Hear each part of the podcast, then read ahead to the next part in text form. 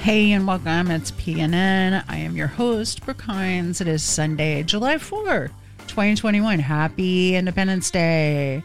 Woohoo! Fireworks, boom, boom, blah, blah. All right. Um, I'm going to get right to it. We have a show for you. We'll just call it a show. Uh, Jeanine Molloff has a really good piece on Exxon and fossil fuel uh, industry lies. And I go over all of the crazy shit that went down this week.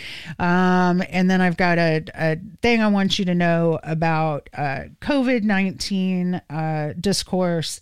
Uh, piece that Matt Taibbi did that came out on Friday. I share that with you uh, in the second segment of the program. So we are just going to get right down into it. Let's go.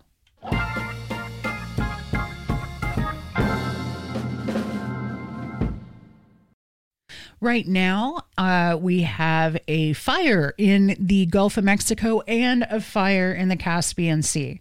So, the fire in the Gulf, Gulf of Mexico started yesterday from a um, oil rig out there in the water. Uh, oil rig that is tied to the Mexican government. And so the ocean is on fire in the Gulf of Mexico. Same thing right now in the Caspian Sea. A pipeline has bust and the ocean is on fire out there. So something remarkably on two separate sides of the globe have has decided to go wacky and twist open these uh, these these pipelines uh, to the degree where they're on fire in the ocean. And remarkably, or not remarkably, uh, you had uh, boats circling the fire in the middle of the Gulf of Mexico, trying to put out the fire with, you guessed it, water.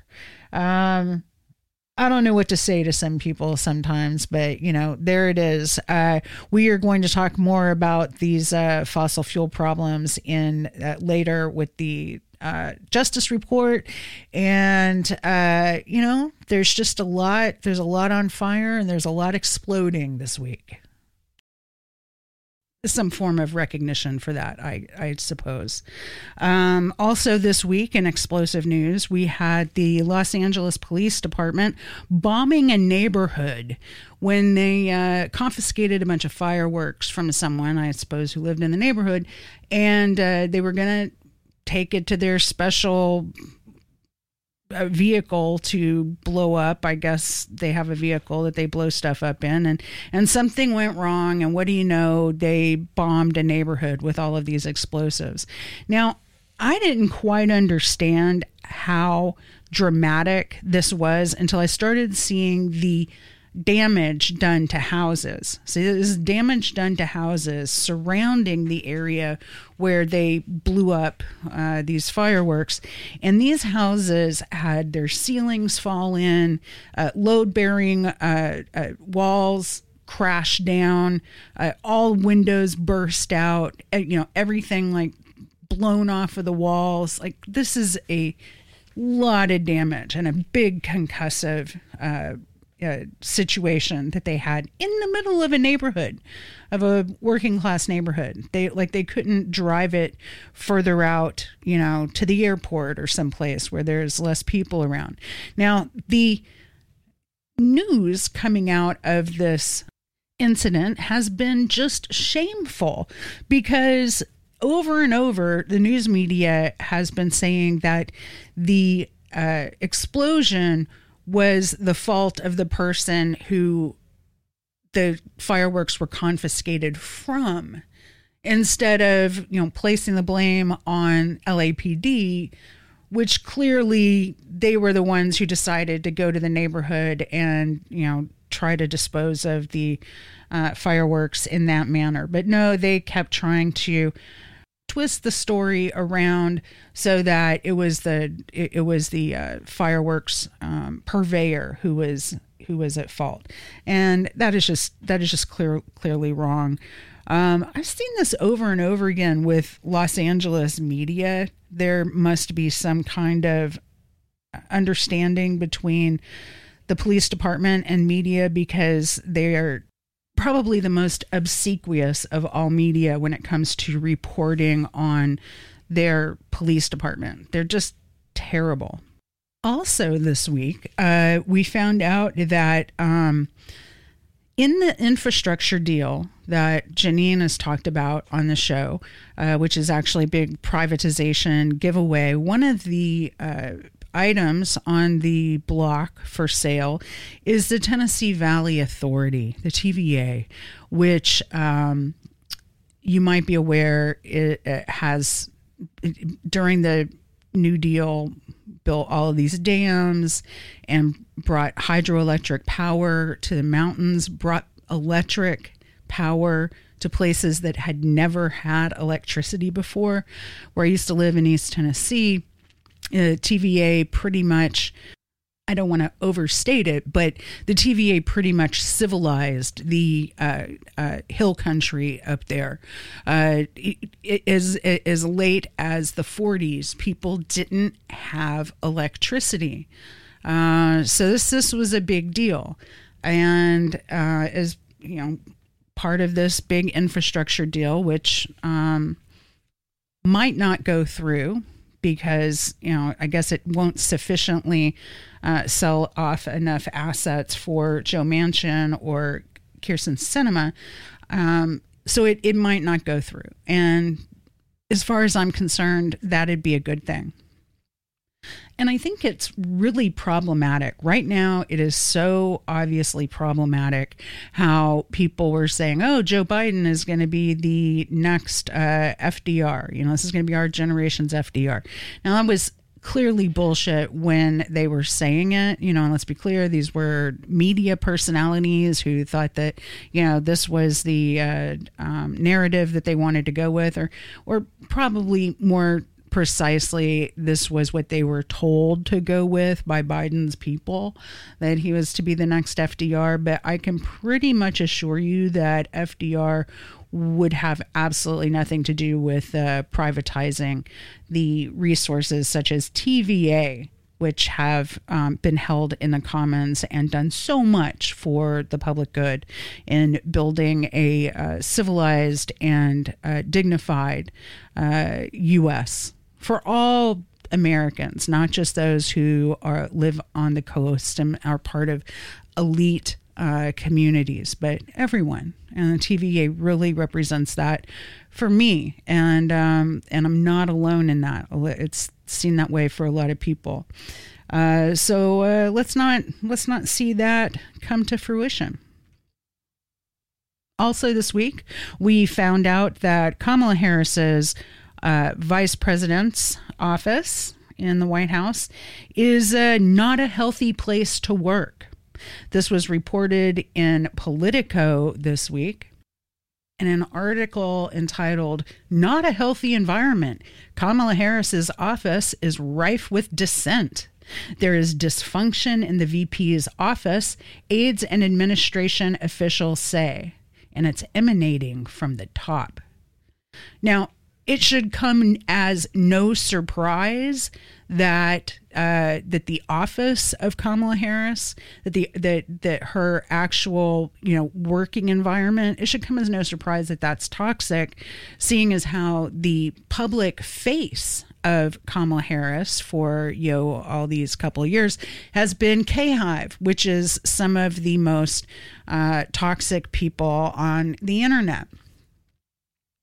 Now, of course, all of this has a a, a, common source. Uh, Kamala Harris was uh, Hillary Clinton's campaign uh, uh, surrogates. So you know these these were Clinton campaign people that were working with Kamala Harris before she was on the ticket, and then this was the Clinton people's way into the back door of the White House was through Kamala Harris's uh, uh, presence. So with uh, Obama, uh, Biden and Harris, you have uh, you have old Clinton people and you have old Obama people. So there's this war that has been going on for a while, uh, you know, all the way going all the way back to um, to 2008, if not before. and uh, and it's being played out within you know these these toxic environments. And so the story in Politico this week says. Um, uh, well, much of the ire is it is aimed at Kamala Harris's uh, chief of staff. Two administration officials said the VP herself bears responsibility for the way her office is run. It all starts at the top, said this anonymous source. Um, and that Politico very kindly said requested anonymity to be able to speak candidly about a sensitive matter. Um, but they go on. Uh, quote, people are thrown under the bus from the very top. There are very short fuses, and it is an abusive environment. Uh, Another person said, It's not a healthy environment and people feel mistreated. It's not a place where people feel supported, but a place where people feel like they're treated like shit. um, so yeah, this this comes as no surprise. Uh, Kamala Harris's campaign uh, online was a beefed up version of the Correct the Record. Um, uh, David Brock's Correct the Record um, kind of operation, and it was run by a, uh, a, a troll who goes by the name of Bravenak online, and uh, I'm familiar with Bravenak from way back in the days of Democratic Underground, and uh, have seen her over the years get kicked off of Daily Kos for anti-Semitism, and I saw her try to do a false flag on DU. This is the craziest thing I've ever seen in my life.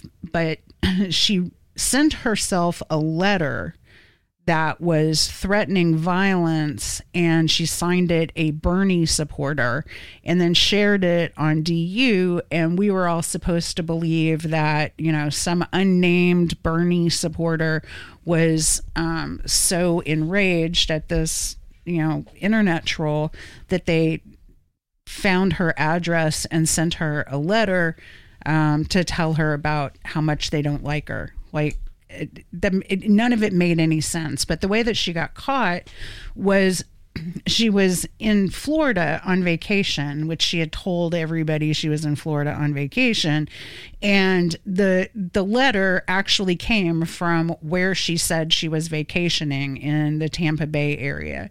And so when she shared the letter on DU, she also shared the envelope so that you could see uh, you know, the return address, like as if someone would, you know, put a Bernie supporter at my address, come get me. Um, but what was interesting was was the postmark because the postmark was clearly from where she had just been in Florida. Her residence at the time, I think it probably still is, is in Alaska, and uh, and also interesting the way that she shared the photograph was through one of those like photo bucket kind of accounts. And um, instead of connecting just to the actual image, she connected to her whole photo bucket account, which was full of all of these pictures of a living environment that I was just terrified by. Like, the, is what you saw were these pictures of you know these darkened rooms covered every inch covered with like empty food containers and dirty clothes and bongs and babies. And this is the po- this, this is a portrait of a person who is not well. This is a portrait what you saw in those photographs was just some something that needed attention. This was somebody who needed some attention, somebody who needed some support, and, you know, somebody that, you know, any reasonable person would say you know let's let's give them some space to you know get their lives together now instead of doing that uh, what happened was this particular person uh, was empowered and she kept getting empowered by the powers that be uh, with these legacy forums that she was frequenting. So there was the, you know, power people at Daily Kos and the power people at DU. They kept empowering her and kept lifting her up. And so she became, she has branded herself the queen of K Hive. Now, I bring this up because this week, Tara Reade has filed a lawsuit against Sally Albright. Uh, Tara it was the uh, Senate aide for Joe Biden's office. Um, and she has recounted a story over and over again where she was uh, sexually assaulted by Joe Biden back in the back in the day, back in the in the '90s when she was working in his office, and then how she was hounded out of D.C. So here is a very young person who is in their very first like real job situation, had hoped to find a career doing something related to public policy, uh, the kind of things that she had studied for in college. And she found herself, after being sexually assaulted, allegedly by uh, Joe Biden, uh, she found herself hounded out of DC. So she couldn't get a job. She couldn't, you know, stay in the position that she was at. You know, once everybody knew that this had happened and that she had rebuffed him, that she had rebuffed him, uh, th- then that made her a threat. So, you know, appreciate for a second that if she hadn't rebuffed him, would she have still been a threat if she hadn't rebuffed him? Because I think if she hadn't rebuffed him, she would still have been a threat at some point. It just would have put it off for a little while. So once a woman is sexually assaulted in these corridors of power, you're through. It doesn't you don't have a right move. You can't say no and you can't say yes. You are just through the moment that he lays eyes on you. Now, Tara Reade wrote a book about all of this situation, and Sally Albright thought that it would be a really fun thing to do to uh, download the book and then tweet it out to her following. And also have people read it aloud, start to fin- finish, on Facebook Live. Uh, so maybe that wouldn't have been such a big deal, but she sent it out specifically maliciously with tweets that say, let's make sure that Tara Reade doesn't get any money from selling this book. And we make sure that everybody gets the book, uh, you know, through downloading this PDF. So that shows a malicious uh, copyright infringement. And Tara Reade is suing Sally Albright for copyright infringement. It's, you know, a pretty basic case. Now, the way that this relates to K Hive and the way that this relates to Bravenak is because one of the John Does in the court case is actually Bravenak. Here, I'll read it to you. In the part of the complaint where it is setting out the parties, it says plaintiff Alexandra Tara Reade received a torrent of abuse after she came forward publicly in late 2019 regarding sexual harassment and sexual assault from now President Joe Biden in 1993. Sally Albright is a party to this. She styles herself as a Democratic Party activist and resides in D.C. John Doe number one is known as at House is Borgia on Twitter. John Doe number two is referred to as Kevin in the infringing Facebook Live reading of the book. John Doe number three is known as at Real K Hive Queen B on Twitter. Now that is Bravenak. And that is not doxing anyone because that is how Bravenak markets herself. If you go to her LinkedIn page, uh, Bianca Della Rosa, LinkedIn. So it's LinkedIn backslash Bianca dash Della Rosa dash Real K Hive Queen B. She also has a political action committee uh, under that name. She runs a blog, uh, just so on and so forth.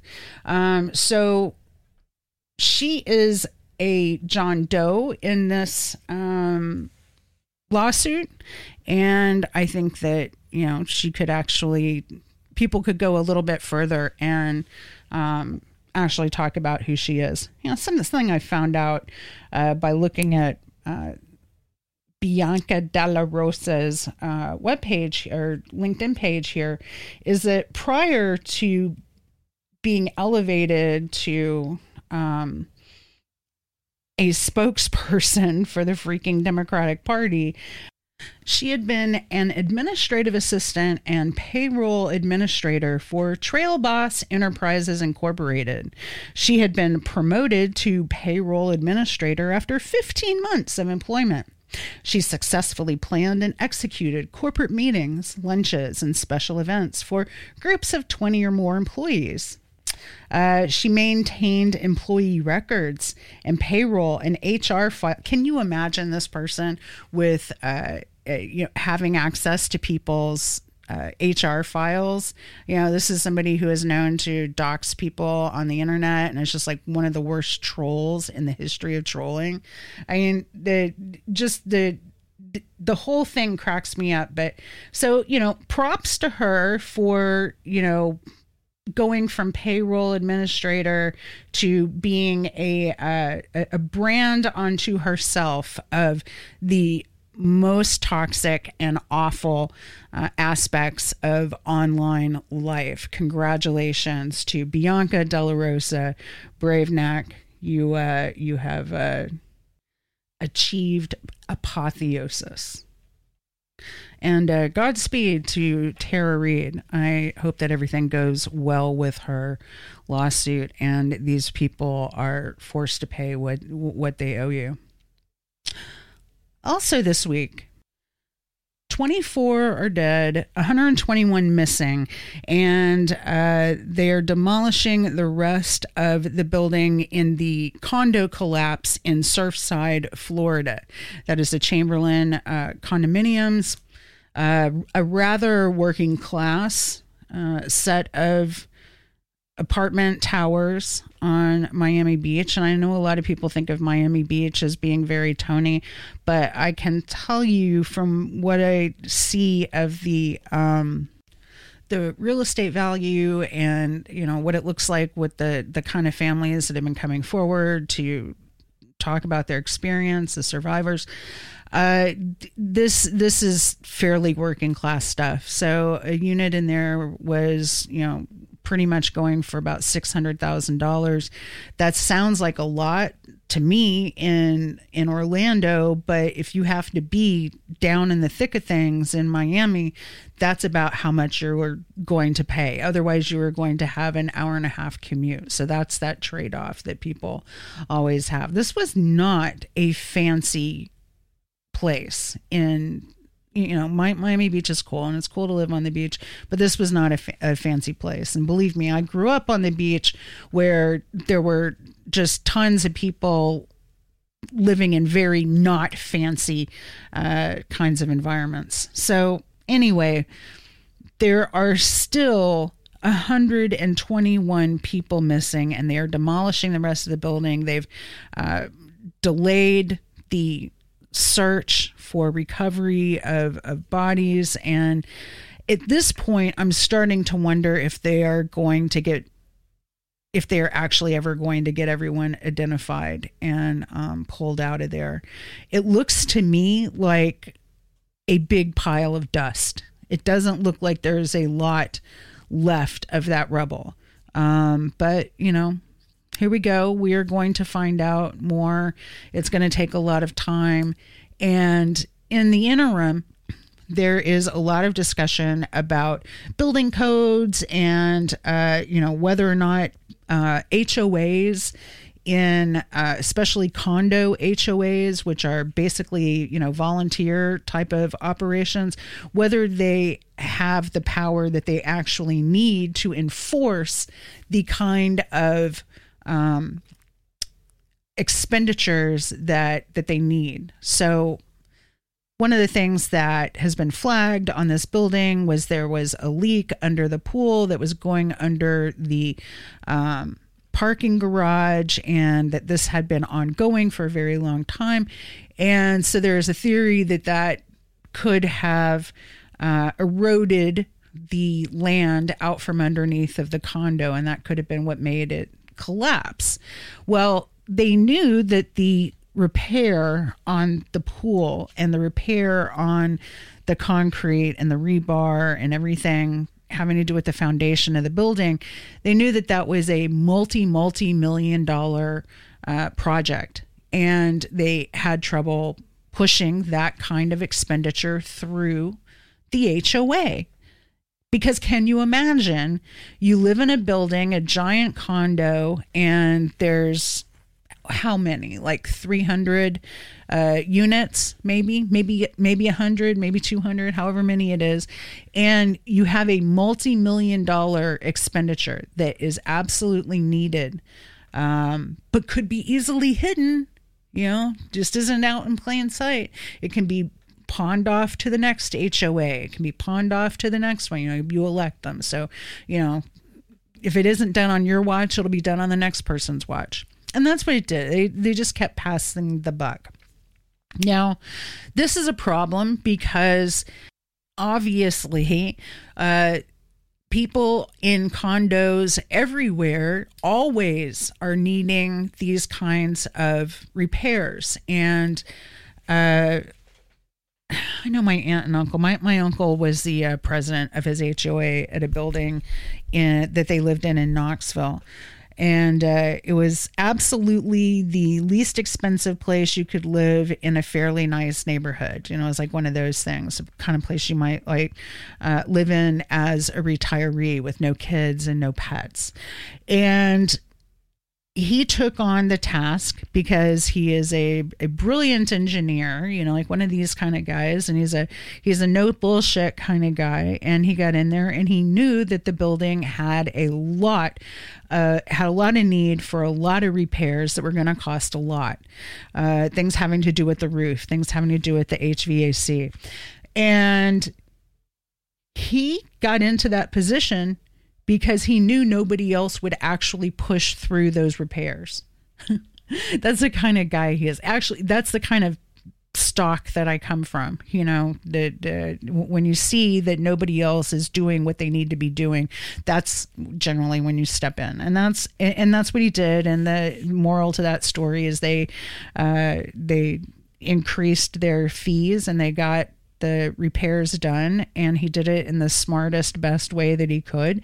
And uh, their building is still standing uh, as opposed to the building in miami beach. So there is some sort of intervention that needs to happen here.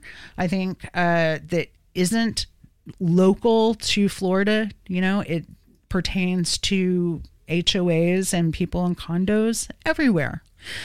So we'll be keeping an eye on this also, this week, Julian Assange turned 50 in Belmarsh prison this week as we learned that the lead witness in the case against Julian Assange was lying through his teeth uh, in order to cut a deal with prosecutors. Uh, not only that, uh, he was uh, he is accused of assaulting underage kids sexually. So, uh, key accusations in the case against WikiLeaks founder Julian Assange, who faces up to 175 years in prison, uh, are reportedly based on testimony from a convicted fraudster who admitted to the media he is lying. Um, Sigurdur Ingi Thordarson, an Islam Icelandic citizen and former WikiLeaks volunteer who became an FBI informant for $5,000, has admitted to Icelandic newspaper Stundin that he fabricated important parts of the accusations in the indictment the newspaper points out that even though a court in London has refused to extradite Assange to the U.S. on humanitarian grounds, it still sided with the U.S. when it came to claims based on Thordarson's now denied testimony. So Assange is currently in Belmarsh, uh, not for the violation of any UK law, but over extradition to the US for his work carried out um, in the UK at the invitation of The Guardian and published in numerous leading newspapers worldwide. In the US, Assange could face a sentence up to 175 years if he were extradited, but the UK has already said that it would be uh, inhumane to extradite someone to the US where our prisons are so terrible that they pose a humanitarian threat. So just appreciate that for a moment.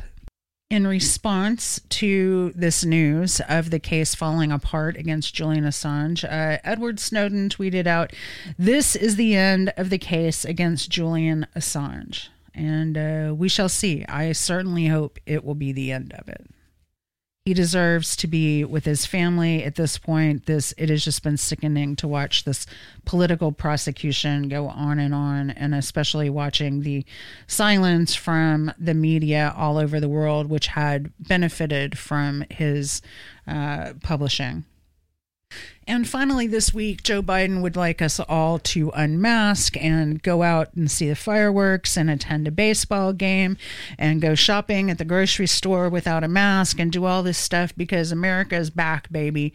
And they put out this ridiculous uh, bunch of propaganda that says, due to Joe Biden's leadership, you can now save 16 cents on the things that you would buy on a whole dinner you would buy and make for the 4th of July. I don't even know what to say about this grotesquerie that we are watching here with Joe Biden. This is Trump level uh, propaganda. This is not the kind of thing that I would expect from people who spent the last couple of years jumping up and down and saying that you know that Trump doesn't d- listen to science and and that that we have to listen to science and that we have to be safe and that we have to protect each other from COVID. All of a sudden to be changing all of that you know, when we only have about 50% of the population vaccinated, we don't have herd immunity, and we have all these new variants popping up, I think I think this is just me, but I think it's irresponsible to tell people to go out there and, you know, have at it at this point. Do what you think is best for you. But I don't think that going to a baseball game or um, you know shopping without a mask or any of that. I don't think that that's the right decision for me, and I'm very upset that um, that the leadership in this country is going with that kind of messaging and marketing that to the American people. I think it's very destructive. And that's it for the weekly roundup. We will be right back with more stuff on PNN.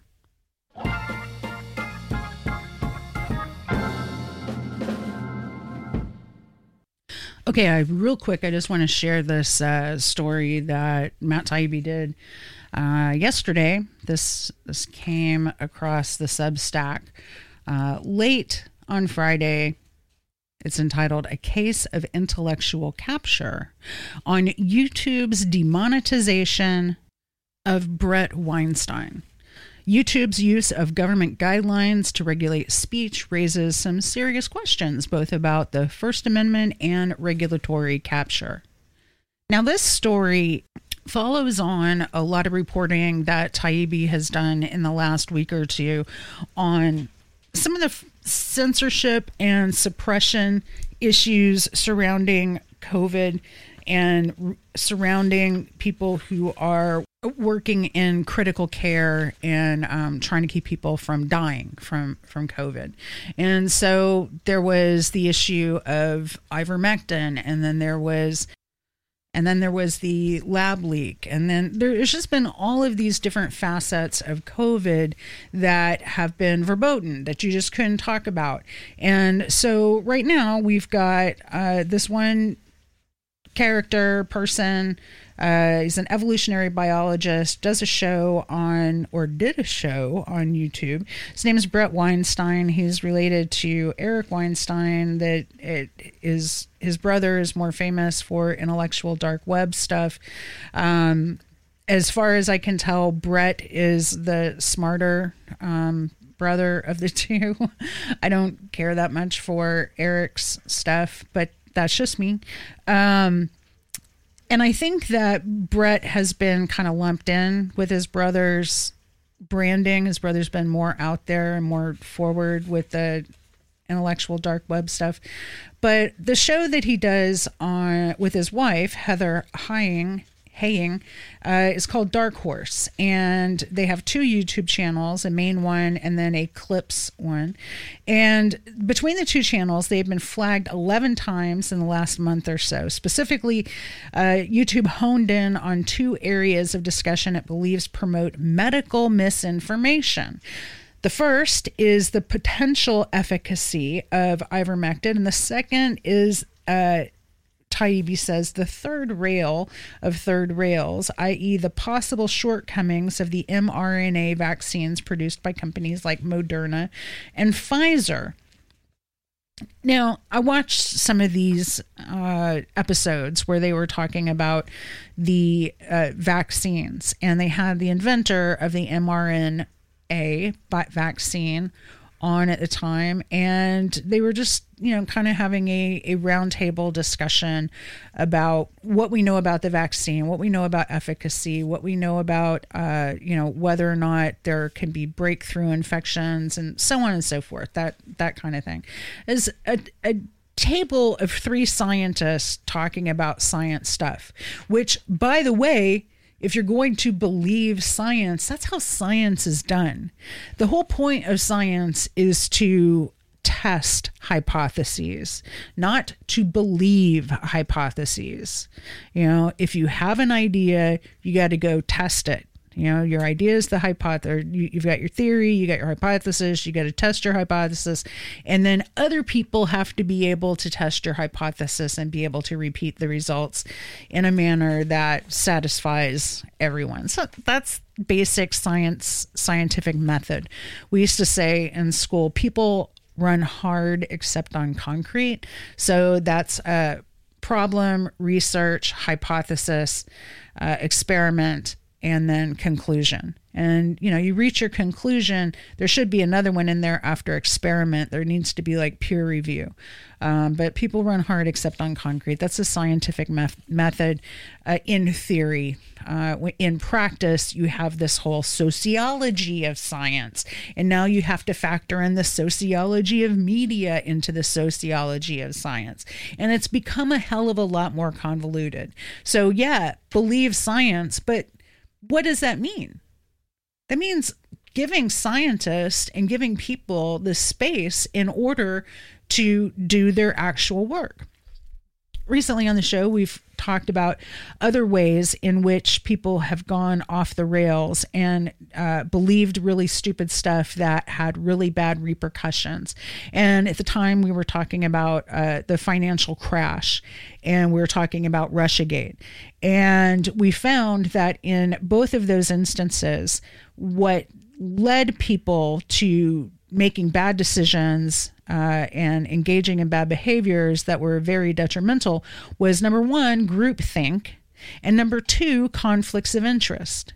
And when you look at what's going on with this discussion around, you know, what can people say or not say about uh, vaccines and about treatments and about efficacy and about uh, infectiousness and all of this stuff, if you're going to say that people can't have a discussion online and and and, and you're actually honing in on the scientists even then you are ensuring that there is going to be groupthink and you are ensuring that the only people who have the microphone to be able to talk are people who have conflicts of interest i.e. the companies that are uh, putting out the the particular treatments that have hegemony in this um, setting. So, when YouTube demonetizes a channel, what they are actually asking the proprietor to do is to self-censor. And what they're what, what's not being spoken here is they are encouraging a form of groupthink. And they're saying that we have a form of right thinking, and you have to conform to this right thinking with your broadcasting or else you're not going to broadcast on our channel. Now, a lot of people have said that, oh, that's just fine because YouTube is a private company and a private company can decide what, what they want on their airwaves or their digital space or not. But here's the thing. Is YouTube a proxy for the US government in this particular case? Because when you ask YouTube who it is that they are uh, talking to and who is uh, laying the limits and drawing the contours around the acceptable debate, what they say is that they're talking to the government and that the government is drawing the contours around this debate. And that is a real problem for freedom of speech. So YouTube says that it, it is receiving guidance on what can be talked about on YouTube, receiving guidance from the FDA, the CDC, the WHO, and the NHS.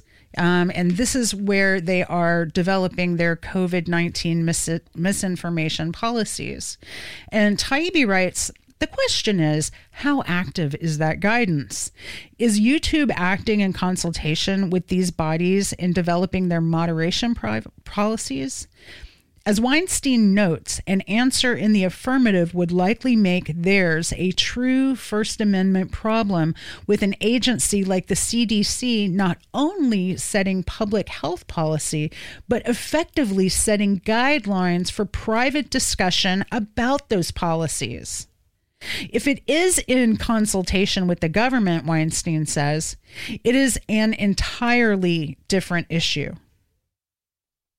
Now, that is very important right there. Because what the First Amendment actually says is that the government the government will not create a law and will not interfere with speech. You know, so so that distinction that we used to be able to say, oh, it's okay if a YouTube does it or Facebook does it or Twitter does it, they can censor because they're private entities. But if it's actually the federal government or any government reaching through those private entities to uh, censor speech or to suppress speech or to encourage self censorship in this case, uh, then that is very clearly a problem. Asked specifically after Weinstein's demonetization if the guidance included consultation with authorities, YouTube essentially said yes, pointing to previous announcements that they consult other authorities, adding, when we develop our policies, we consult outside experts and YouTube creators. In the case of our COVID 19 misinformation policies, it would be guidance from local and global health authorities. That's the government. Weinstein and Haying Haying, I'm sorry, I just keep pronouncing her name wrong, um, might be the most prominent non conservative media operation to fall this afoul of a platform like YouTube. So it's been it's been people like Alex Jones, it's been all these right-wing wackos and so the entire liberal establishment has, you know, stood up and cheered every time a right-wing person gets thrown off of a platform or is de- deplatformed. And the whole time you had uh, uh, people from publishing, you know, that are that are dismissed and and called uh, uh, free speech uh, fundamentalist or absolutist or whatever. But generally, these, these are people who are familiar with publishing, like myself, and uh, and you know, as soon as you see someone else getting uh, pushed out of a space, that that is going to happen to you pretty damn soon, especially when you're on the left. When you're on the left, that is you're the one with the uh, um, target on your back, so to speak. Now, a larger problem that Taibbi identifies, which is actually in the title of the piece, and it's uh, intellectual capture, which is a play on regulatory capture. You know, when a when a regulation is caught captured by industry, we call that regulatory capture. Now, Taibbi is identifying a, a, a new phenomena called intellectual capture. And he says the larger problem with YouTube's action is that it relies upon those government guidelines, which in turn are significantly dependent upon information provided to them by pharmaceutical companies, which have a long track record of being less than forthright with the public. And so they they talk about Tamiflu, where the government spent a billion and a half dollars st- stockpiling Tamiflu, which uh, turned out uh, didn't work. And then uh, there were similar controversies involving Vioxx and the diabetes drug Avandia. Um, as with financial services, military contracting, environmental protection, and other fields, the phenomena of regulatory capture is demonstrably real in the pharmaceutical world.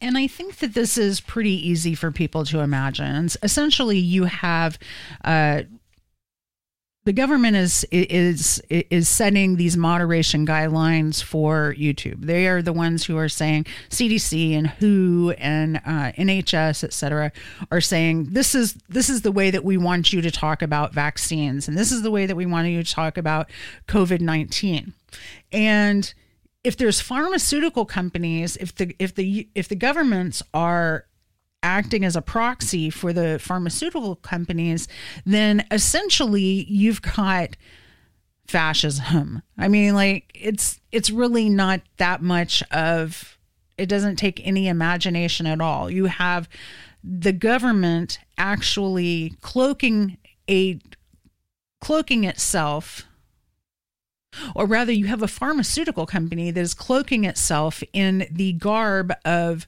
the uh, government. And so it has all of the force and all of the power of a federal government behind it.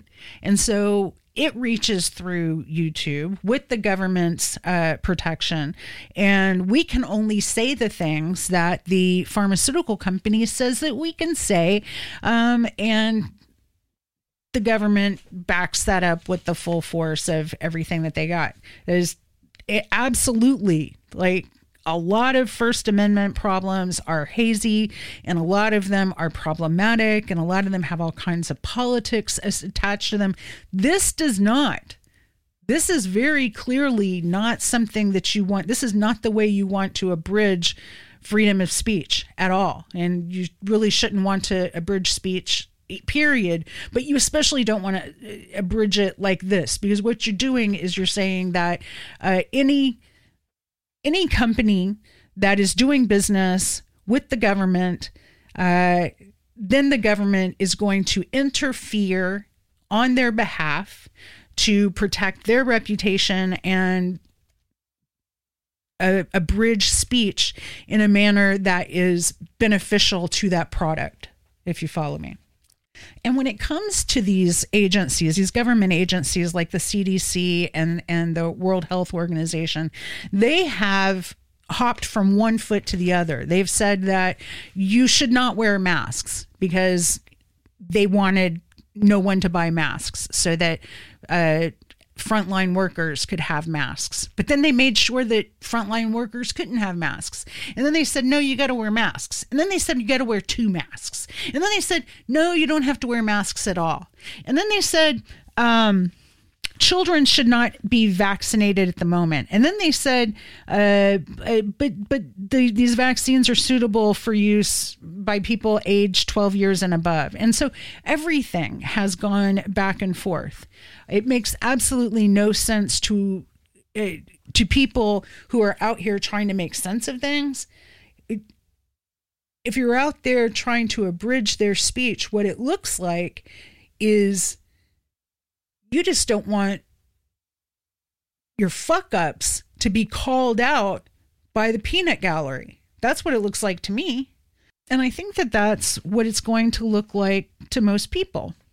Now, definitely there are critics uh, of of the specifics of what Weinstein would say, and there are critics of the specifics of what you know people would say about ivermectin and and and what people have to say about fluvoxamine and and so on and so forth. However, I don't think that anybody, if they were, oh, I'm taking the Socratic path here. I want to say that I don't think that if people had all of the information in front of them, that they would want the information kept from other people. But I know, I know that just having the information, just having the data, just having the knowledge actually isn't enough. There are plenty of conflicts of interest. There's plenty of people making money, and it's just uh, we have to have the rule of law behind us on this. And on this Independence Day, I think it's just as important as any other day. But you know, uh, this is what I would like to focus on on Fourth of July is, you know, what are our freedoms? What do we have here in the United States that actually matters to us that is worth preserving? Because it's not fireworks, it's not patriotism, it's not, you know, all of these, you know, red, white, and blue kind of country music uh, accoutrement that you're seeing on television and that you might be living this weekend.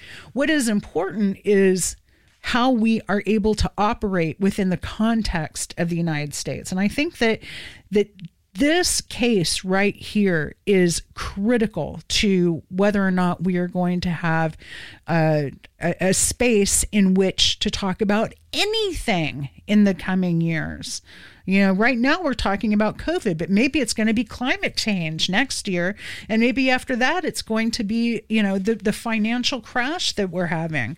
Uh, so it's very important that, that we get very clear on this right now. So here's here's here's the thing on on intellectual capture if platforms like YouTube are basing speech regulation policies on government guidelines and government agencies demonstrably can be captured by industry, the potential exists for a brand new kind of capture, and that's intellectual capture, where corporate money can theoretically buy not just regulatory relief, but the broader preemption of public criticism. It's vaccines today, and that issue is important enough. But what if it's in the future the questions involve the performance of an expensive weapons program or a finance company contracted to administer bailout funds or health risks posed by a private polluter? You know, Taibbi talks about those things as if they're in the future, but we've actually dealt with all of those things in the past. The only difference has been that our speech hasn't been abridged uh, uh, accordingly. We have to be able to talk about these things that are affecting us. Otherwise, I would argue to you, we do not live in a free country. We do not have independence. Weinstein believes capture plays a role in his case at some level. He says, quote, "It's the only thing that makes sense. He hopes the pressure from the public and from the media will push platforms like YouTube to reveal exactly how and with whom they settle upon their speech guidelines. Quote, there's something industrial strength about this censorship, he says, adding, there needs to be a public campaign to reject it. And let me just state for the record right here that PNN stands behind uh, free speech, we stand behind the the the principles that we've got to keep government and uh, private industry out of having a say on, on what we can talk about. We have to make sure that we make room for discussion so that we don't fall victim to groupthink and we don't fall victim to conflicts of interest because that's when we do very stupid things that hurt a lot of people all at the same time. So this year, that is what Independence Day means to me. Um, and I hope that in the coming months and in the coming year, and as all of this develops, that it develops along the lines of freedom rather than along the lines of uh, authoritarian lockdown. And uh, we'll be right back with uh, Jeanine Molloff and the Justice Report.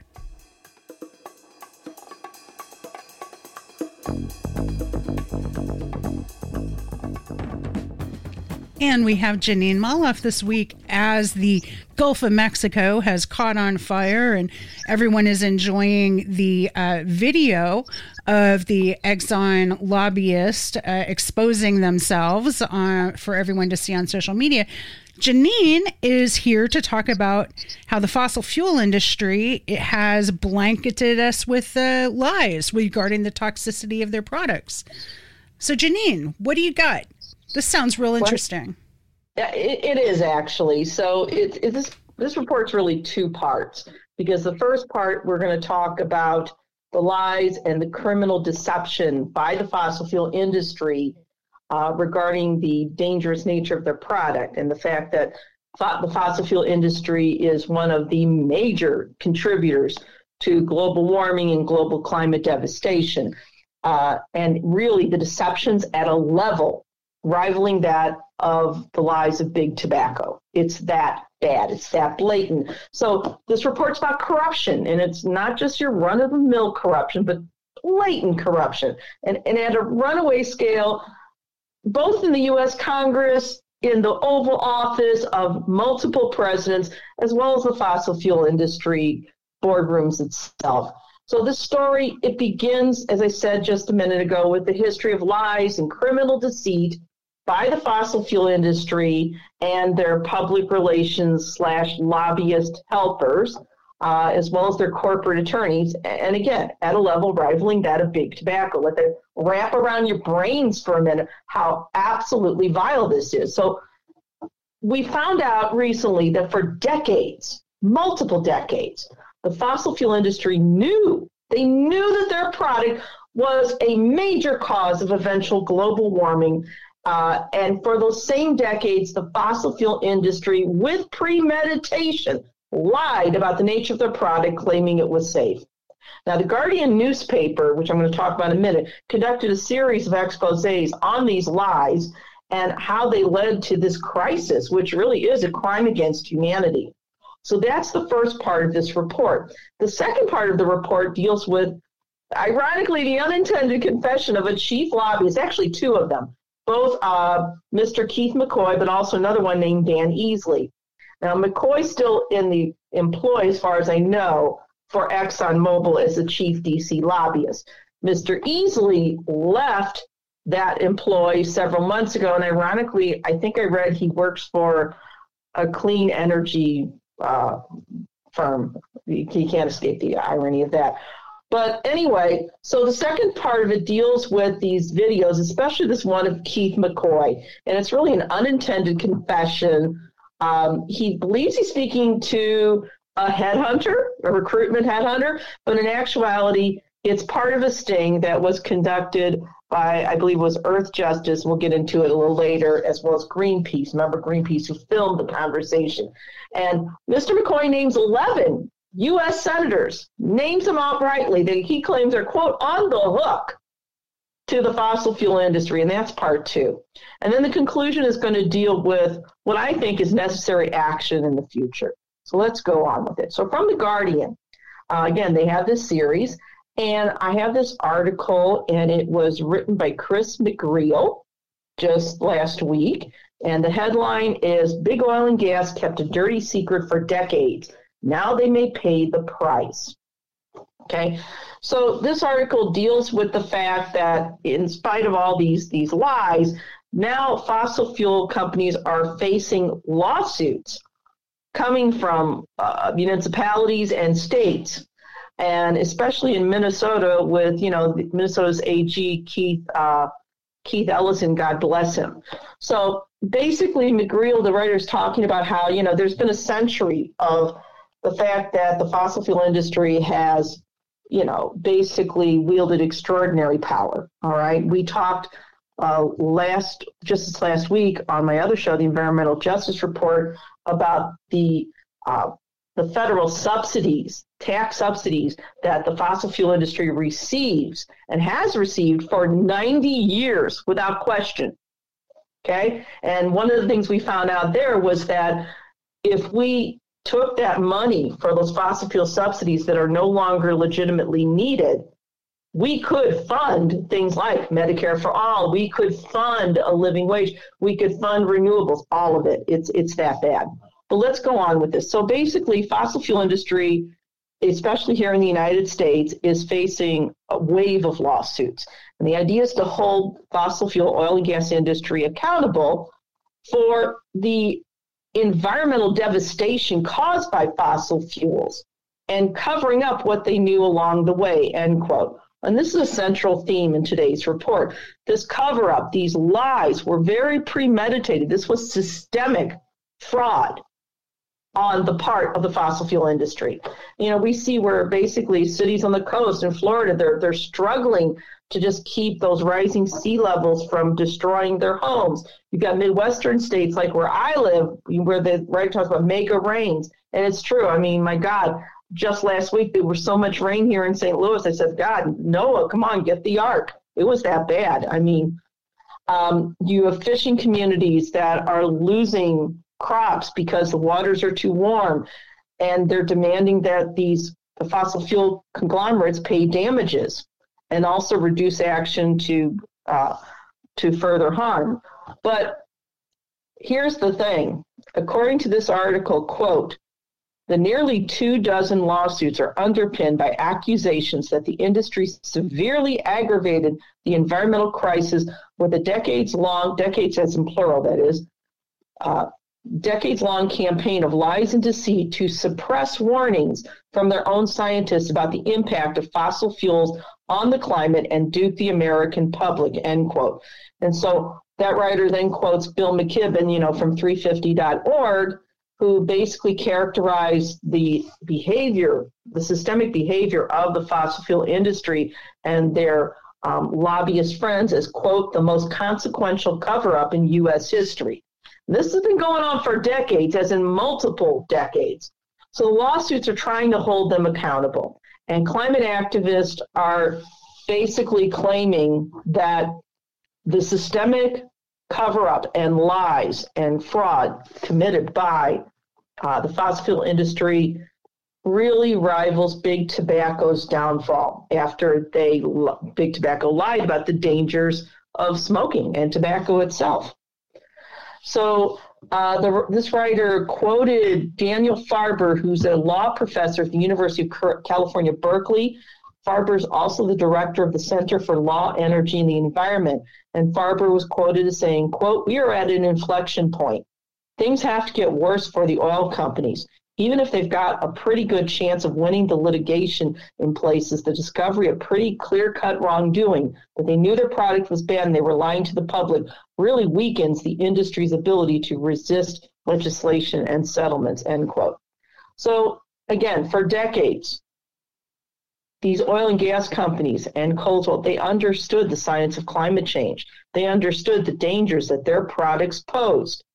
Um, for years, top executives in that industry were told from their were told by their own scientists, scientists in the employ of big fossil fuel.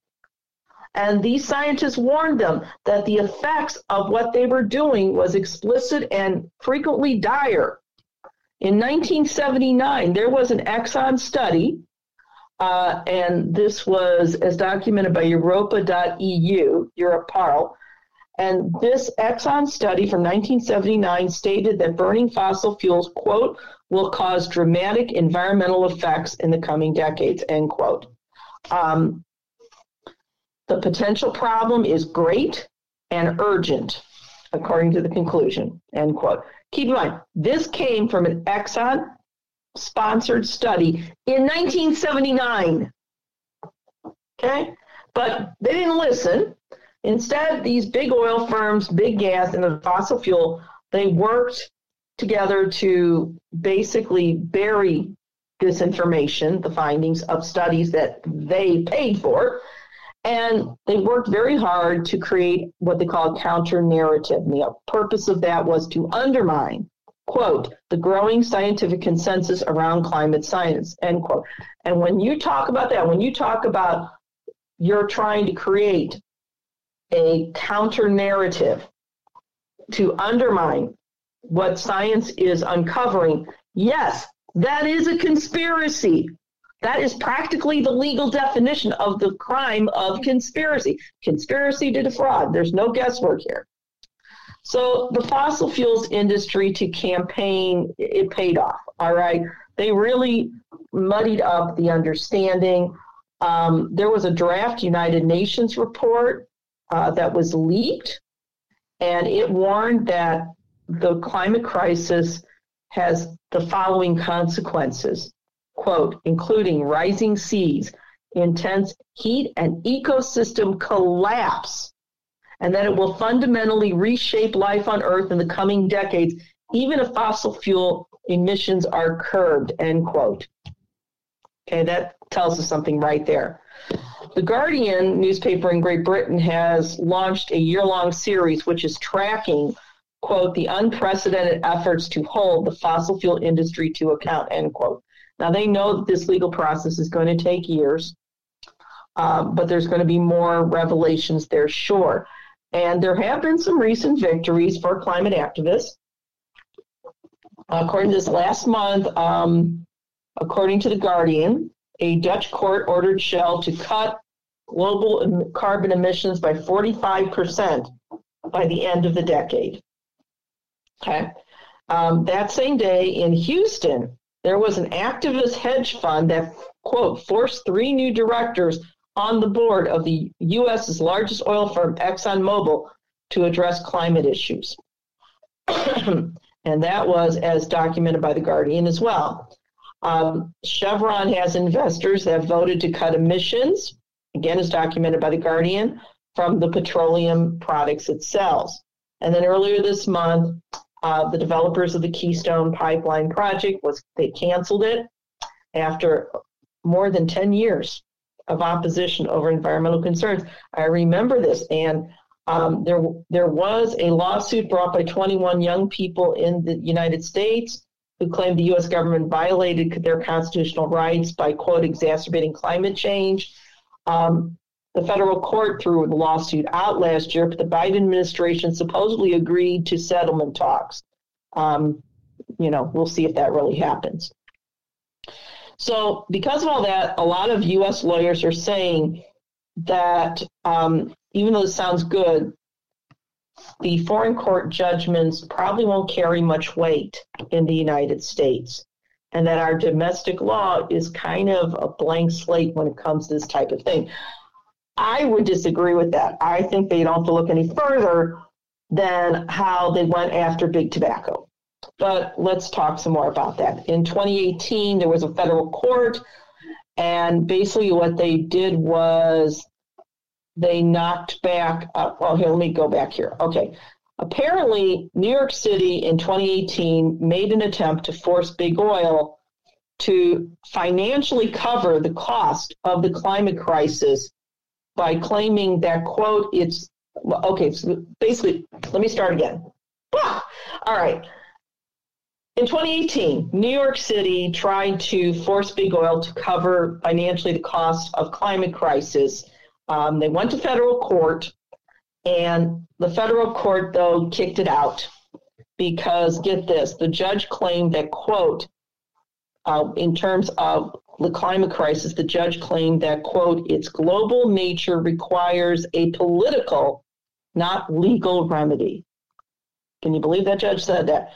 My question that judge is how does the federal judge how did the federal judge come to that crazy conclusion?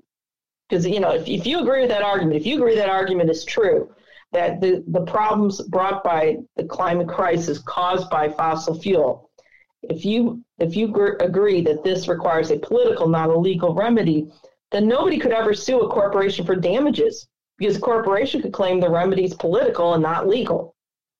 Okay, talk about double talk.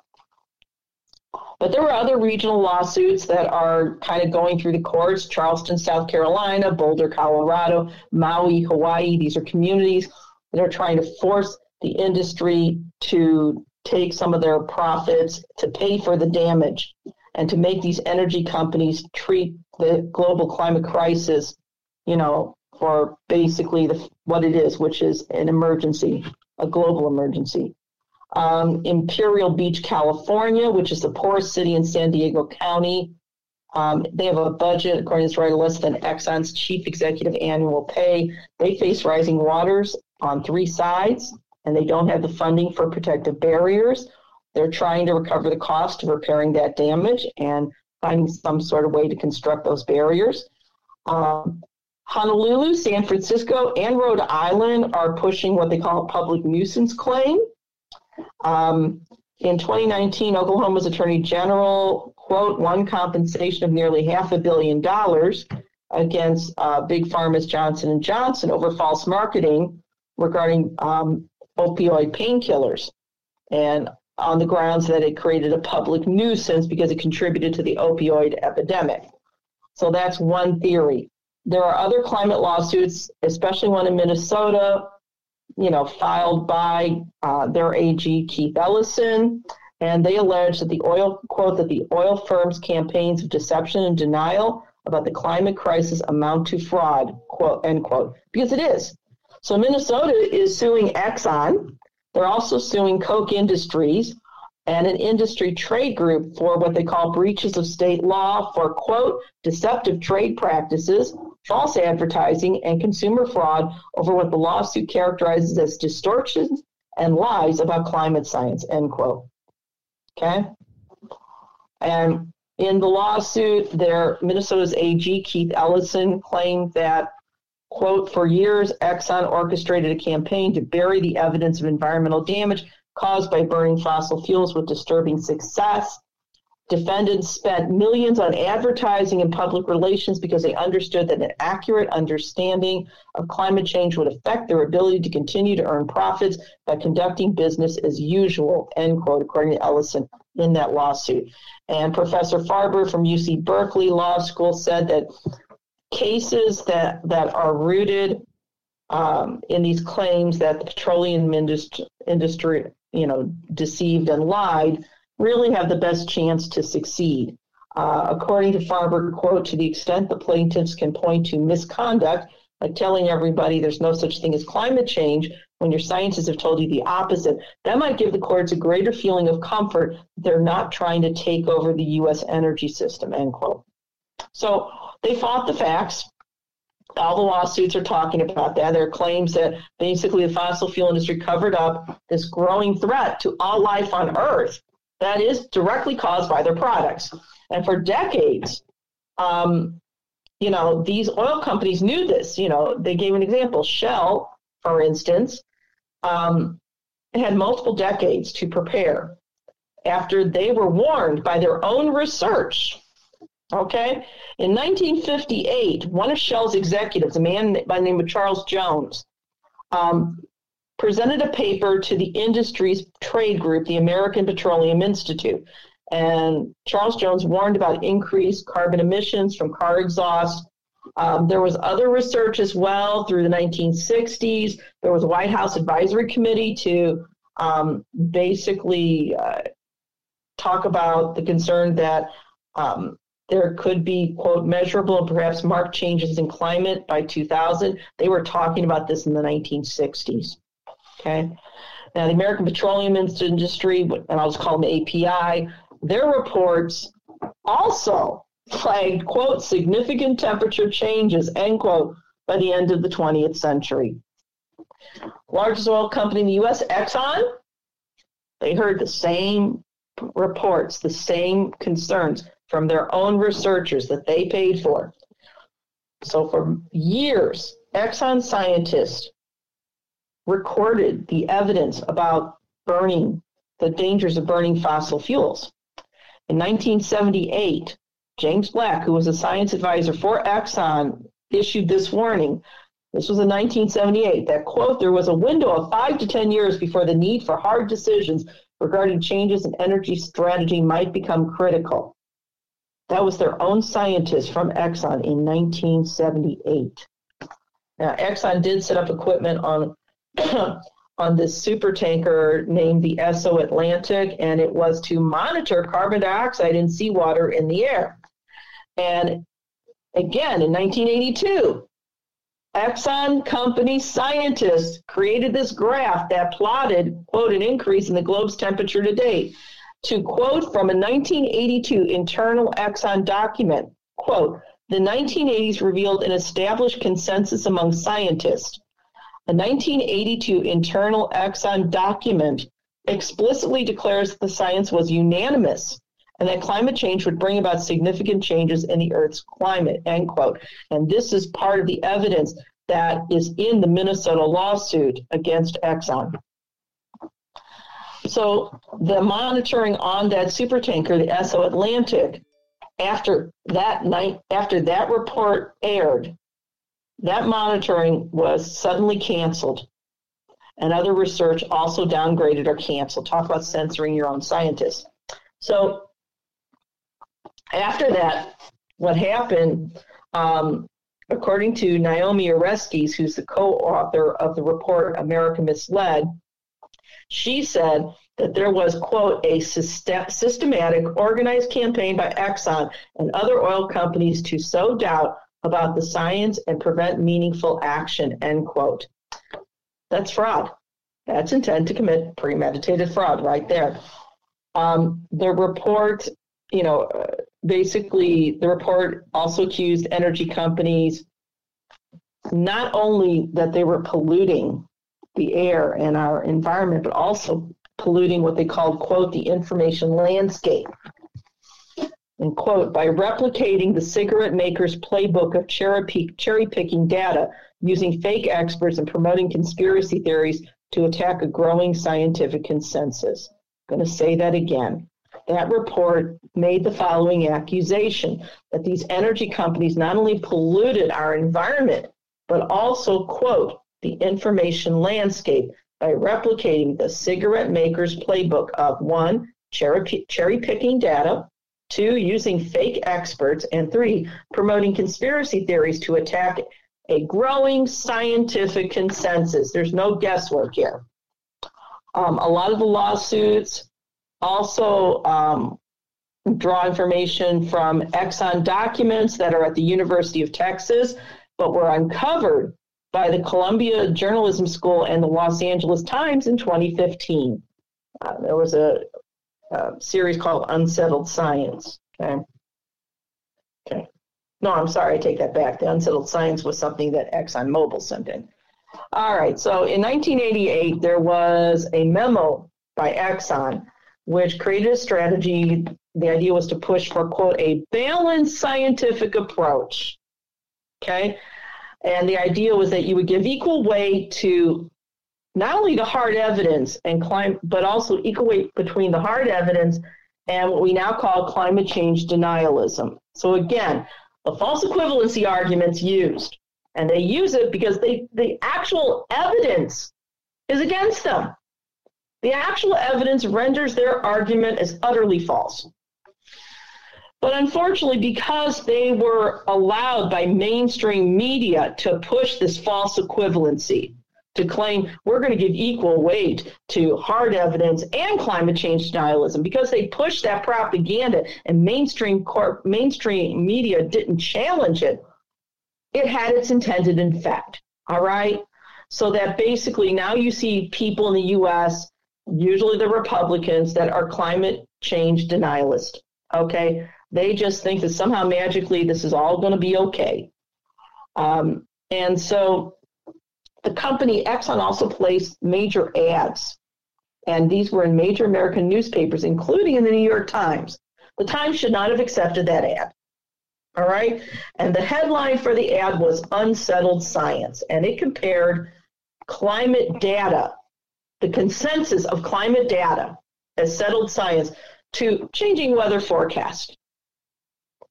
And, and so, you know, that particular unsettled science ad claimed that the science wasn't settled, that it, the scientists were divided in terms of, of their opinions, and that there was, ironically, an overwhelming consensus that, um, you know, this wasn't the problem. Okay. And, you know, Exxon lied. They knew they were lying. And again, the very definition of premeditated criminal fraud. So in 1996, you have this is a long, long list of lies, okay? Um, you know, Lee Raymond, who was Exxon's chief, uh, chairman and chief exec, told exec told industry execs in 96 that quote scientific evidence remains inconclusive as to whether human activities affect global climate. It's a long long and dangerous leap to conclude that we should therefore cut fossil fuel use end quote. Except for one thing the documents by exxon's own scientists were telling Exxon management that the real danger was in the failure to do exactly that, was in the failure to stop using fossil fuels. Okay. In 2019, there was a professor of physics at New York University, Martin Hoffert. He spoke at a congressional hearing and he testified that as an, a consultant, an Exxon consultant on climate modeling in the 80s, that he worked uh, to help produce eight scientific papers for Exxon, and that these papers showed that fossil fuel burning was, quote, increasingly having a perceptible influence on Earth's climate, end quote. Hoffert also said, quote, that he hoped that the work would help to persuade Exxon to invest in developing energy solutions the world needed, end quote. All right, Hoffert went on to say the following, quote, Exxon was publicly promoting views that its own scientists knew were wrong and we knew that because we were the major group working on this. This was immoral and has greatly set back efforts to address climate change. They deliberately created doubt when internal research confirmed how serious a threat it was. As a result, in my opinion, homes and livelihoods will likely be destroyed and lives lost. End quote. That's damning right there. And this was for congressional testimony. Congressional testimony in 2019. I know it was the Trump administration, but come on now and nobody jumped on this. But it isn't just Exxon, it's the entire industry. And a lot of times, what they and their lobbyists do is they work through the industry's trade body, which is API, the American Petroleum Institute. And that the and the American Petroleum Institute creates that they drew up a what is a multi-million dollar plan to ensure that quote climate change becomes a non-issue through disinformation, end quote. And the plan went, the API's plan went on to say that, quote, victory will be achieved when recognition of, cert, of uncertainties become part of the conventional wisdom, end quote. And the thing is, this fossil fuel industry, they contributed billions of dollars into political lobbying, also to block laws that were unfavorable to them, and to help fund these front organizations that have these neutral names, sometimes they're scientific sounding, like the Global Climate Coalition, which is pure nonsense. And here's an example. In 01, the US State Department under George W. Bush told the Global Climate the Global Climate Coalition that the reason W rejected the Kyoto Protocol to reduce greenhouse gas emissions was, quote, in part based on input from you, end quote. Okay, so it goes on and on and on. We've got more. Sharon Eubanks, uh, formerly of the U.S. Justice Department, um, from 2000, she led their legal team against nine tobacco firms in one of the largest civil cases filed under the RICO Act, which is the Racketeer Influence and Corrupt Organizations. And the RICO Act was was uh, created to combat organized crime because basically as the mafia and other forms of organized crime siphoned off funds to at least look legitimate because they they basically money laundered into legitimate businesses.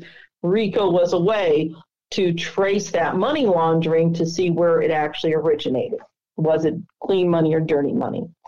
And Eubanks found out she basically in 06 a federal judge um, discovered that the industry fossil that the I'm sorry that the tobacco industry had spent decades, quote, committing a huge fraud on the American public by lying about the dangers of smoking and pushing cigarettes to young people, end quote.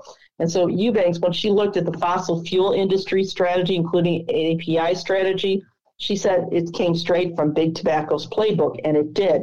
And to quote Eubanks, quote, Big Oil was engaged in exactly the same type of behavior that the tobacco companies engaged in and were found liable for fraud on a massive scale. The cover up, the denial of the program, the funding of scientists to question the science, the same pattern. And some of the same lawyers represent both tobacco and big oil. Okay. End quote. And, and the parallels between the two industries don't end there. Okay. Um, the so it just goes on and on and on. All right. There's more there. Um, we're going to move on though because we've been taking a lot of time. So you get the gist here. So now that we've discovered the deliberately fraudulent narrative created by the fossil fuel industry to protect profit while destroying the planet, there's even more evidence of systemic corruption. This time in the U.S. Senate. Oh, you know, no shock there the, here's a story of basically two lobbyists, but first is the Exxon lobbyist, uh, a man by the name of Keith McCoy, who bragged in a conversation how incredibly easy it was, it has been to, you know, get favorable political treatment from various U.S. senators, both Democrat and Republican alike. Now, decades ago, in another day, another period of time, this and it was videotaped. This bombshell would have led to major ethics investigations, would have led to some Senate resignations, but now those senators named are ignoring the story, but it's gained major steam in under a week. It went from um, this British uh, news media to Common Dreams, which is a small uh, blog, a small um, small publisher, to Yahoo News. Then it was discussed by Cenk Uygur and Ana Kasparian in just two days after on the Young Turks. So this aired last Wednesday, this past Wednesday. By Friday, the Young Turks were talking about it, and the Washington Post did a story on it, and several others. So here's what happened Keith McCoy is one of the lobbyists, and he is presently a senior director for ExxonMobil in their DC government affairs team. And he was recorded secretly by Unearthed, which is Greenpeace's UK which is basically the investigative journalism arm of Greenpeace in the UK. Okay, so Unearth did this. And so, you know, once again, um, a 350.org campaigner made the following statement We demand Congress immediately investigate Exxon and fossil fuel companies, climate crimes, and make polluters pay for the destruction, end quote. So the recordings, um, this was published by Unearth. Again, in UK Greenpeace's investigative journalism arm. It was also aired by the British Channel 4 News. And the videos were obtained by unearthed reporters. They posed as recruitment consultants, as headhunters. And it features Keith McCoy. And it also features another lobbyist by the name of Dan Easley, who, who no longer is with them, but was a senior director for federal relations. And then he left the company for a clean technologies firm earlier this year. Too ironic. Um, so basically, Lindsay Meiman, who is 350.org's U.S. communications manager, said, quote, in the midst of a deadly heat wave, the Exxon tapes show how Exxon climate lies have spanned from outright denial to puppeteering our government and economy. Exxon knew and lied about the climate crisis for decades, and our communities are bearing the cost. As the window for action quickly closes, as footage proves what we've known all along. Exxon continues to deliberately block necessary climate action to skirt accountability. We demand Congress immediately investigate Exxon and fossil fuel companies' climate crimes and make polluters pay for their destruction. End quote. So this was a Zoom call, okay? And so McCoy is bragging. He's in one of the he mentioned 11 senators that are really easy to deal with, and one of the senators was Joe Manchin. In fact, he said, "quote I talk to his office every week." And here's what McCoy had to say. Did quote, did we aggressively fight against some of the science? Yes. Did we hide our science? Absolutely not. Did we join some of these shadow groups to work against some of the early efforts? Yes, that's true, but there's nothing illegal about that. You know, we were looking out for our investments, we were looking out for our shareholders, end quote. The problem is that actually participating in a cover up and conspiracy to hide the truth that's resulted in massive global damage and lives lost is illegal. It's conspiracy. In fact, this is exactly the type of premeditated criminal activity that the RICO Act was supposed to combat. McCoy went on to say that, quote, we're playing defense because President Biden is talking about this big infrastructure package and he's going to pay for it by increasing corporate taxes. So it's a delicate balance. We're asking for help with taxes over here, and we're saying don't increase our taxes over there. he also suggested ExxonMobil's public support for a carbon tax, because ExxonMobil's gone on the record saying we support a public a carbon tax, is just quote quote an effective advocacy tool. Nobody is going to propose a tax on all Americans, and the cynical side of me says, yeah, we kind of know that, but it gives us a talking point that we can say, well, what is ExxonMobil for? Well, we're for a carbon tax. So he's end quote. So he's admitting it's a big joke, it's a con. Now Dan Easley was Exxon's lobbyist to Trump, just as McCoy is Exxon's lobbyist to Biden. Easley was Exxon's lobbyist to Trump. And he was, Dan Easley was ExxonMobil's chief White House lobbyist for Trump. And Easley, quote, laughed when asked by an undercover reporter if the company achieved many big policy wins under Trump before outlining victories on fossil fuel, per, fossil fuel permitting and the reno, renegotiation of the NAFTA trade agreement, end quote. And that, that was reported by Unearthed. Easley was also quoted further by saying, quote, you should Google Exxon ExxonMobil announcement and Donald Trump. So he live Facebooked from the West Wing our big drill in the Gulf project. He mentioned us in two states of the union. We were able to get investor state dispute settlement protection in NAFTA. We were able to rationalize the permit environmental the permit environment and you know get tons of permits out. The wins are such that it would be difficult to categorize them all. I mean, tax has to be the biggest one, right? The reduction of the corporate rate was, you know, it was probably worth billions to Exxon. So, yeah, there were a lot of wins. Okay. Now we have ExxonMobil chairman and chief executive officer Darren Woods, you know, who tried to issue a statement. They claimed was an apology, but it really wasn't, condemning the statements, but it's nonsense. Okay. Um, Harvard's Jeff, Harvard University researcher Geoffrey Supran, who's published multiple scientific papers on this company's uh, work to mislead the public, um, claimed the video show that, quote, ExxonMobil has been a bad faith actor on climate change for 30 years and still is.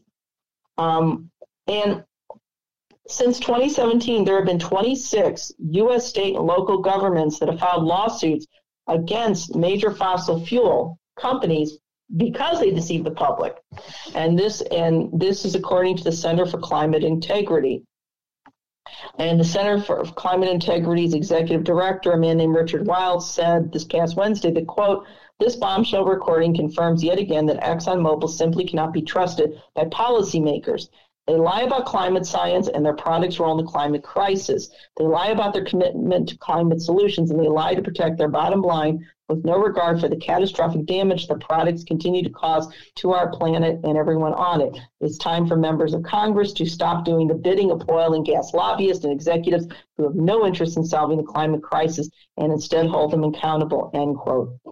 Now, keep in mind, there were massive protests in DC this past week. 500 groups uh, environmental groups converged. They went in front of the White House, and then especially, um, you know, from from all sorts of different groups, and these young people were arrested. So much for Biden's commitment. Okay. And so basically now we have, um, you know, we have a question here. Fossil fuel media director Jamie Henn focused on the infrastructure legislation because when McCoy bragged about how he had 11 senators on the hook, some of these are some of the same senators that are on that bipartisan infrastructure committee. Okay, and he goes, quote, if you've been wondering who was to blame for putting Biden's climate agenda on life support, we know now, ExxonMobil. The recordings help clarify the battle lines for the next round of infrastructure negotiations. This is going to be a showdown between Exxon and the American people. And the question for President Biden and members of Congress is whose side are you on? It isn't a coincidence that many of Exxon's key senators are the ones that supported the, bi- the bipartisan infrastructure package instead of an actual plan to tackle the climate crisis. They're doing exactly what Exxon asked protect the company's profits at all costs. President Biden needs to show us he's not Exxon's puppet. puppet. Sorry, President Biden needs to show us he's not Exxon's puppet by putting climate back at the heart of his agenda.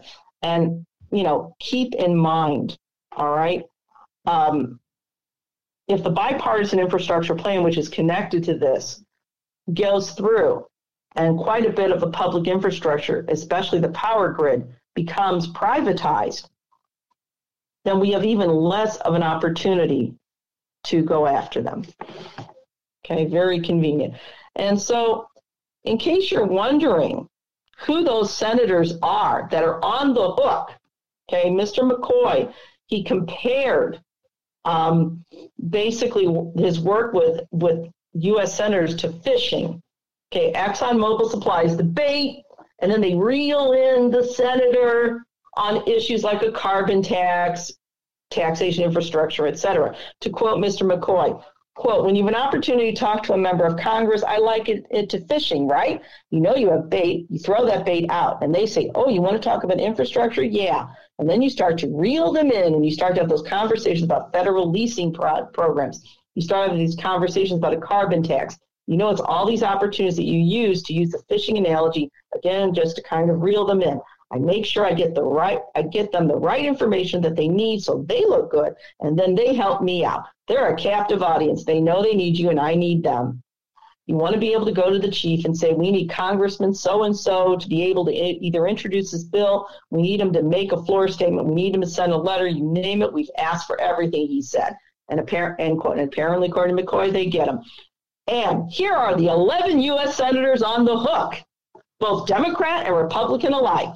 Senator Shelley Moore Capito, Jon Tester, Maggie Hassan, John Barrasso, John Cornyn, Steve Daines, Chris Coons, the president's best friend, Mark Kelly, Marco Rubio, and my two favorites, Kyrsten Sinema and Joe Manchin. And Joe Manchin's the main ringleader. These are all some of the same people on that bipartisan infrastructure committee. Okay? And McCoy did confess they don't that basically the the fossil fuel industry doesn't want to look like they're the bad guys. To hear him, he quotes says, quote, we don't want it to be us to have those these conversations, especially in a hearing. It's getting our associations, in other words, the American Petroleum Institute is what he's alluding to.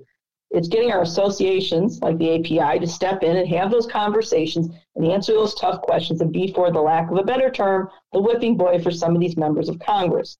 There was something we were working on earlier this week where we, where our CEO was invited to a hearing from a member of Congress who we know is just going to rip him to shreds when he goes there. So we look at it and we say, well, why us? He asked. And so they just let API do it for him. Keep in mind, um, this is something we have another article from Dave Turnbull from Oil Change International, again talking about, you know, these videos. All right, where basically McCoy and Easley are both implying that not only a series of U.S. presidents, but specifically named U.S. senators, both Democrat and Republican, implying that they are on the take for bribes. Period. And it's enough there. If a similar accusation were made against you or I, we would already be criminally charged and then they would actually, you know, basically, the very least, investigate and then charge criminally. And so, what we have to do now is realize these U.S. senators, as well as a series of presidents, they um, bank on the idea that they have basically qualified immunity once again from criminal prosecution. But that's not quite true. What the Constitution actually says is that presidents and members of Congress they do have, understand, they do have qualified immunity except in cases of treason or in cases where they basically broke their oath of office or in cases of felony. And guess what? Premeditated fraud that results in definite damage, damage to human life, animal life, damage to the planet. Yes, those are felonies. They are not immune from this. Okay. And when we go on again, besides those videos, the American petroleum industry has been basically distorting reality for their clients like ExxonMobil and several others by using the following um, the following techniques. One, they use bad data and deception. Um, they also, uh, you know, they also use um, they also claim, they also use research that claims that renewable energy causes more emission. Um, I'm sorry, let me take that back. So they use bad data and deception. They also um, use additional deceptive messaging. Um, they feature carbon capture, which is really false hope. Okay, because carbon capture isn't really viable. They're they're they're pushing a technology that um, hasn't really been completed, and we talked about that on another show. Okay, um, Exxon's uh, Keith McCoy also says that Exxon's views on fossil gas is like it is it's a bridge fuel before we get to renewables, um, but that's not true. Okay, they're they have no intention. They want to keep this fossil fuel going as forever fuel. And um, you know, again, you've got Dan Easley who's bragging about uh, how easily was to work with Trump and his administration to get preferential tax treatment, you know, in, you know, including subsidies, which again hurts us. Um, and you know, again, we have these 11 senators, Dem and Republican alike, that should face at the very least, you know, an ethics investigation. In fact, every senator listed there, while they do have their right in court, they should face a major ethics investigation they should, every single one of them should be removed from committees, stripped of their committee assignments. Joe Manchin, as committee chair, he should be stripped of his chairmanship. Just like Marjorie Taylor Greene was stripped of her committees, no difference is Democrat and Republican alike. And I despise Marjorie Taylor Greene, but you know, the rules are the rules. And keep in mind, this Exxon lobbying scandal, it's spreading. It went from a couple of small outfits to now it's actually been reported not only by the New York Times and the Washington Post, and the Young Turks, but the Wall Street Journal, Politico, Bloomberg, Guardian, Newsweek, and even Fox. Okay? Even Fox, because the evidence is that damning from these particular videos. So, conclusion now. We've talked about both sides of this. Now we need to implement a plan of action which not only punishes the guilty, but we're going to we have to try and save as much of this planet as we can. So, in my opinion, this plan has to include the following things. First of all, we need a Truth and Reconciliation Commission with full subpoena power to investigate the fossil fuel industry and, and any public relations or lobbying groups that assisted in this mass deception and any politicians who aided and abetted what can only be called this crime against humanity. We need an immediate cessation of any and all tax subsidies, both direct payments and indirect subsidies in the form of tax breaks and other fiscal contrivances that the fossil fuel industry has previously received. It also needs to be an immediate cessation of any and all of these tax subsidies uh, that went to any banking or financial institutions connected to the industry. Three, we need all those immediate subsidies that went to the fossil fuel industry and the and the financial institutions that invested in them, we need those subsidies to transfer to proven renewable energy sources like wind and solar as directed by independent scientists and fully reported to the public. Four, we need a full criminal investigation and, yes, criminal prosecution, including mandatory incarceration for any politician who aided and abetted.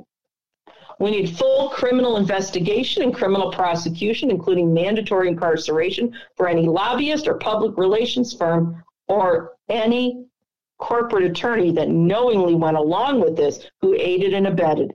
While corporate attorneys, like any attorney, has a right to, to defend their client, they also have a duty to report any wrongdoing, any lies that the client presented in court. We also need funding for renewable energy that will come from the previous subsidies received by fossil fuel and those banks, private equity firms, et cetera, that connected with it. So every American, no matter low income or what, can transfer from fossil fuel to clean air renewables at no cost to them. We need those who profited from fossil fuel in this mass deception. They should have their assets seized, just like a drug dealer via, via the RICO Act. And this includes U.S. presidents, congressmen, and senators, no exceptions. And finally, the mass deception committed by the fossil fuel industry is part of a crime against humanity, and it has to be reported as such to the United Nations.